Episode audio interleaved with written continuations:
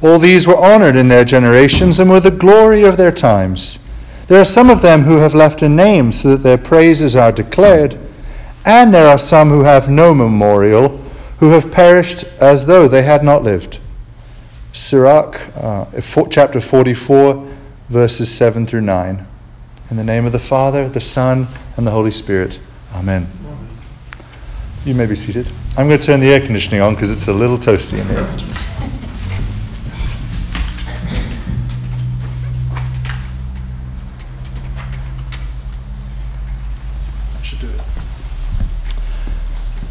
Um, I don't know if you conceive of your Christian life like this, but have you ever desired to become a saint? I don't mean in the way that we are already all saints, right? We've all been uh, accepted in Christ Jesus and forgiven and called his holy ones. The scripture calls each Christian his holy one. So, in some measure, we're, we're all saints, right? But I mean in like the capital S, like Saint Francis, all those saints we just named in the procession. Have you ever thought to yourself, in the same way you might have like a career aspiration, like I, I hope I make regional manager someday, I hope I do this, I hope I become a saint. Have you ever thought that? Uh, we're a small gathering. It's not a rhetorical question. No. Have, you, have you thought that? No? Um, it is admittedly not a very common way of thinking, but I really want to recommend it to you. I think, you know, we hear that gospel several times in the course of the lectionary of um, James and John coming up to Jesus and saying, Oh, Jesus, can we have the best seats in the kingdom of heaven? Can we be just like the best number two guys in heaven? Um, and Jesus chast- he chastens them because their heart was wrong, right? They were thinking of greatness as greatness. And Jesus, of course, flips it and says, No, no, no. Greatness is found only in service and becoming the least of these and serving the least of these, right? But I think we go too far and we actually miss the fact it was good that they were zealous for spiritual accomplishment. Right? The fact that they wanted to be number two and number three in heaven, that was actually good. And, and I wish that there was more of it. Um, and the saints of the past all reveal a, a hunger to, to, to, to bring great pleasure to the Father with their lives. And they really wanted to be saints and they really strove hard after it in the same way that um, we would readily make great sacrifices for uh, a career trajectory we were on, or some business thing, or something we were training for athletically, or whatnot. Um, we devote a lot of you know, because if we have in view what we want, we're willing to make the, the labor and the effort. Um, and I think one of the things that why we have a, seems to be less sort of capital S saints today is I think we've all even lost sight of the prize a little bit.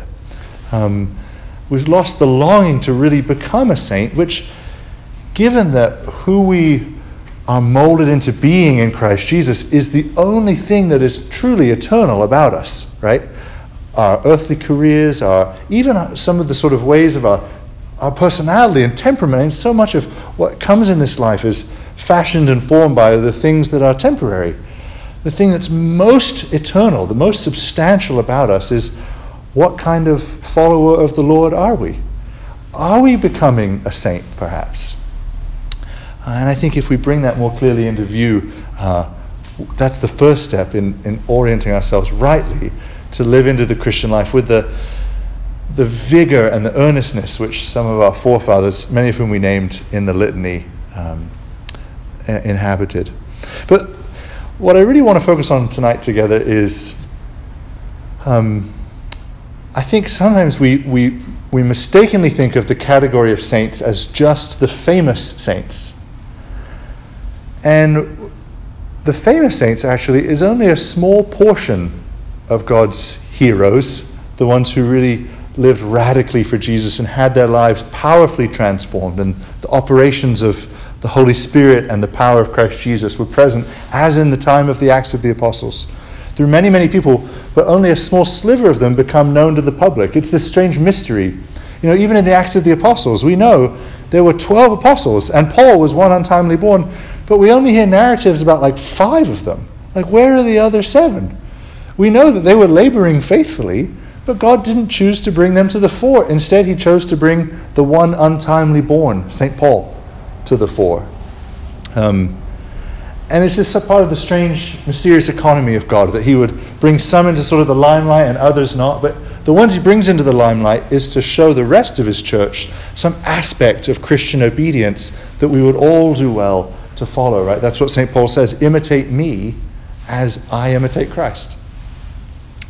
So there are the famous saints, but the greater majority of saints are not famous. And from everything we know about the heavenly economy, you know, Jesus was very clear the least among you will be greatest.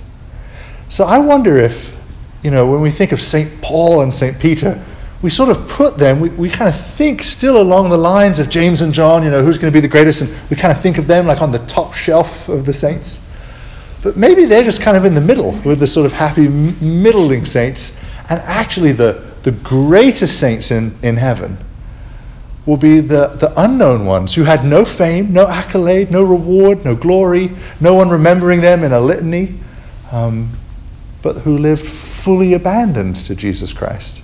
I think it's going to be a very happy and delightful surprise who's actually going to be, I'm speaking very metaphorically, right, but in the top shelf in heaven, because it will all be bliss and paradise in the love of God. But those who earned great reward by bringing such pleasure to the Father um, I think the ones at the very top will be the, some of the ones we never knew about who lived such hidden lives. Um, I've never read George Eliot's Middlemarch, but I love the last line of that book, which I have read, when she says, um, she talks about uh, the protagonist and talks, she says that uh, the growing good of the world uh, is mostly dependent on unhistoric acts, and that things are not quite so bad with you and me as they might have been is half owing to those who lived faithfully a hidden life and rest in unvisited tombs. Which I think is a very uh, poignant picture of the hidden, the hidden life. As we heard from Sirach, it's one of the apocryphal books which we read for edification, even though it's not of the same authority as Scripture. That phrase, there are those who have no memorial.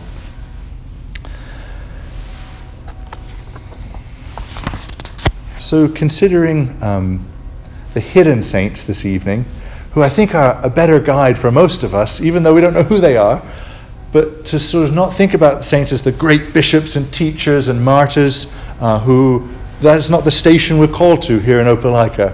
Thankfully, it's not an era of martyrdom, right? Um, there's only so much we can sort of look at, sort of the life of a, of the, some of the names in that litany of a Saint Lawrence or a Saint Vincent that we can say, yeah, I'll copy that because he's living under persecution and died heroically for the faith. What does it look like here? Um, it looks like the lives of the hidden saints who, who leave behind these small traces, the people who knew them, sometimes fragments of writings kind of littered through the centuries, names which very few people have heard of except maybe some church history professor somewhere, um, or in some church where there's still the memory of a beloved uh, departed kept alive. Um, one of the things that characterizes the sanctity of the hidden saints is, I think, probably the chief thing, is a resignation to the will of God. Not with a fatalism or sort of the severity of the false religion of Islam or this sort of, oh, well, it's all just fate. It's not like that. But trusting that God is a good father and is in control and, and accepting, therefore, what he permits. Not knowing why, wishing that it wasn't the case, even, but, but accepting it. And one of the maxims, I, I'm sure I've said this from the pulpit before, but it's to me just a guiding light in this sort of in this vision is St. John Vianney said, uh, The saints never complain. The saints never complain. And I think that is sort of the kernel of truth that if we lean into, the Lord can use, as He's used in so many lives, to sanctify us more. Because when all the difficulties of life come our way, if we complain, which is the first human instinct for most of us, for me, for most of us,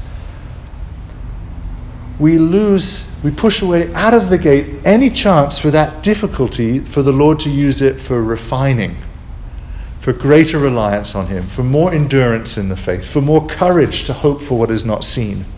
Right? If, if bad things come, we just grumble, it doesn't get to be a part of our sanctification process. And the greater share of life is all the petty things which are complaint worthy. Right? And we miss a thousand, thousand chances, I think, in every year um, as they come by.